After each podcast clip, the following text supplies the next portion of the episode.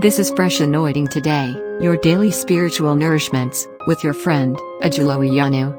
Today's devotional message is titled, No More. 2 Kings chapter 6 verse 23. 2 Kings chapter 6 verse 23.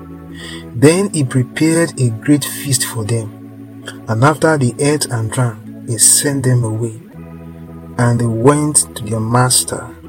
So the bands of Syrian raiders came no more into the land of Israel. This morning, I want us to understand that God has various ways of handling the same situation at different point in time. Through the Bible, we see that God works in miraculous ways, in wonderful ways, uh, handling different situations in unique ways.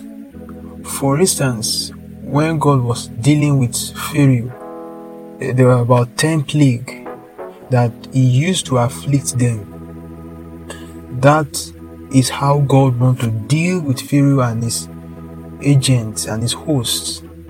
Not only Pharaoh that suffer that uh, disobedient heart of his, but the people in the land of Egypt, they suffer the loss. That is how God chose to deal with them. At another instant, for instance, in the case of Jehoshaphat, he asked them to organize people who can sing, and the Lord performed wonders. So this morning, I want you to know that God has different ways of handling the same situation. So, even different situations, it can use the same method, it can use different methods.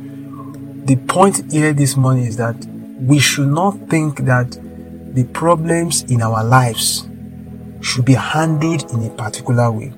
The story we read about in the second Kings, when the Lord had given the man of God Elisha victory over this army that has come to arrest him, he led them to the city of Samaria. And, he, and, and when they got there, the king said, My Lord, let me kill them. And he said to them, No, you don't have to kill them. Just leave them. Give them food. The Bible says they prepare best meal for them. They ate and he sent them away. But what caught my attention is the fact that the Bible says, So the bands of Syria, the Syrian raiders, came no more to the land of. So if they had used the edge of swords to fight that battle, don't you know that the enemies, the Syrian warriors, the Syrian kingdom, they want to retaliate. They keep on, they keep on coming back every time, re-strategizing their efforts, their moves. They will come back next year.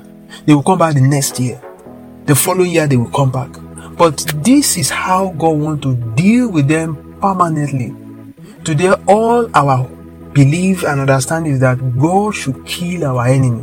That when God kill our enemies, then we don't have any trouble. Sometimes our enemy don't have to die. They just have to go away permanently. They just leave us permanently. So when you pray, I want to encourage you not to dictate for God always. Not to tell God, not to give God a judgment over your enemy. He knows how to deal with it.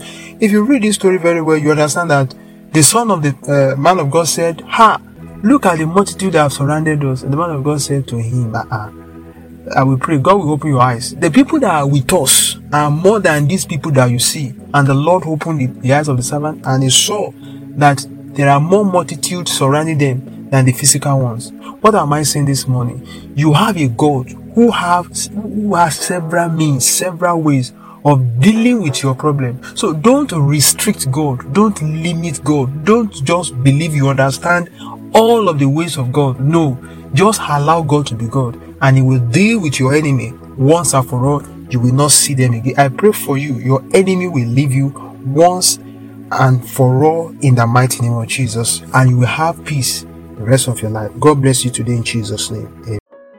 This devotional podcast you have just listened to was brought to you by Ajulo Iyanu from Fresh Anointing Today. It is available on Anchor, Spotify, Apple, Google, Overcast, and any other podcast players of your choice. Share with others. Stay fresh.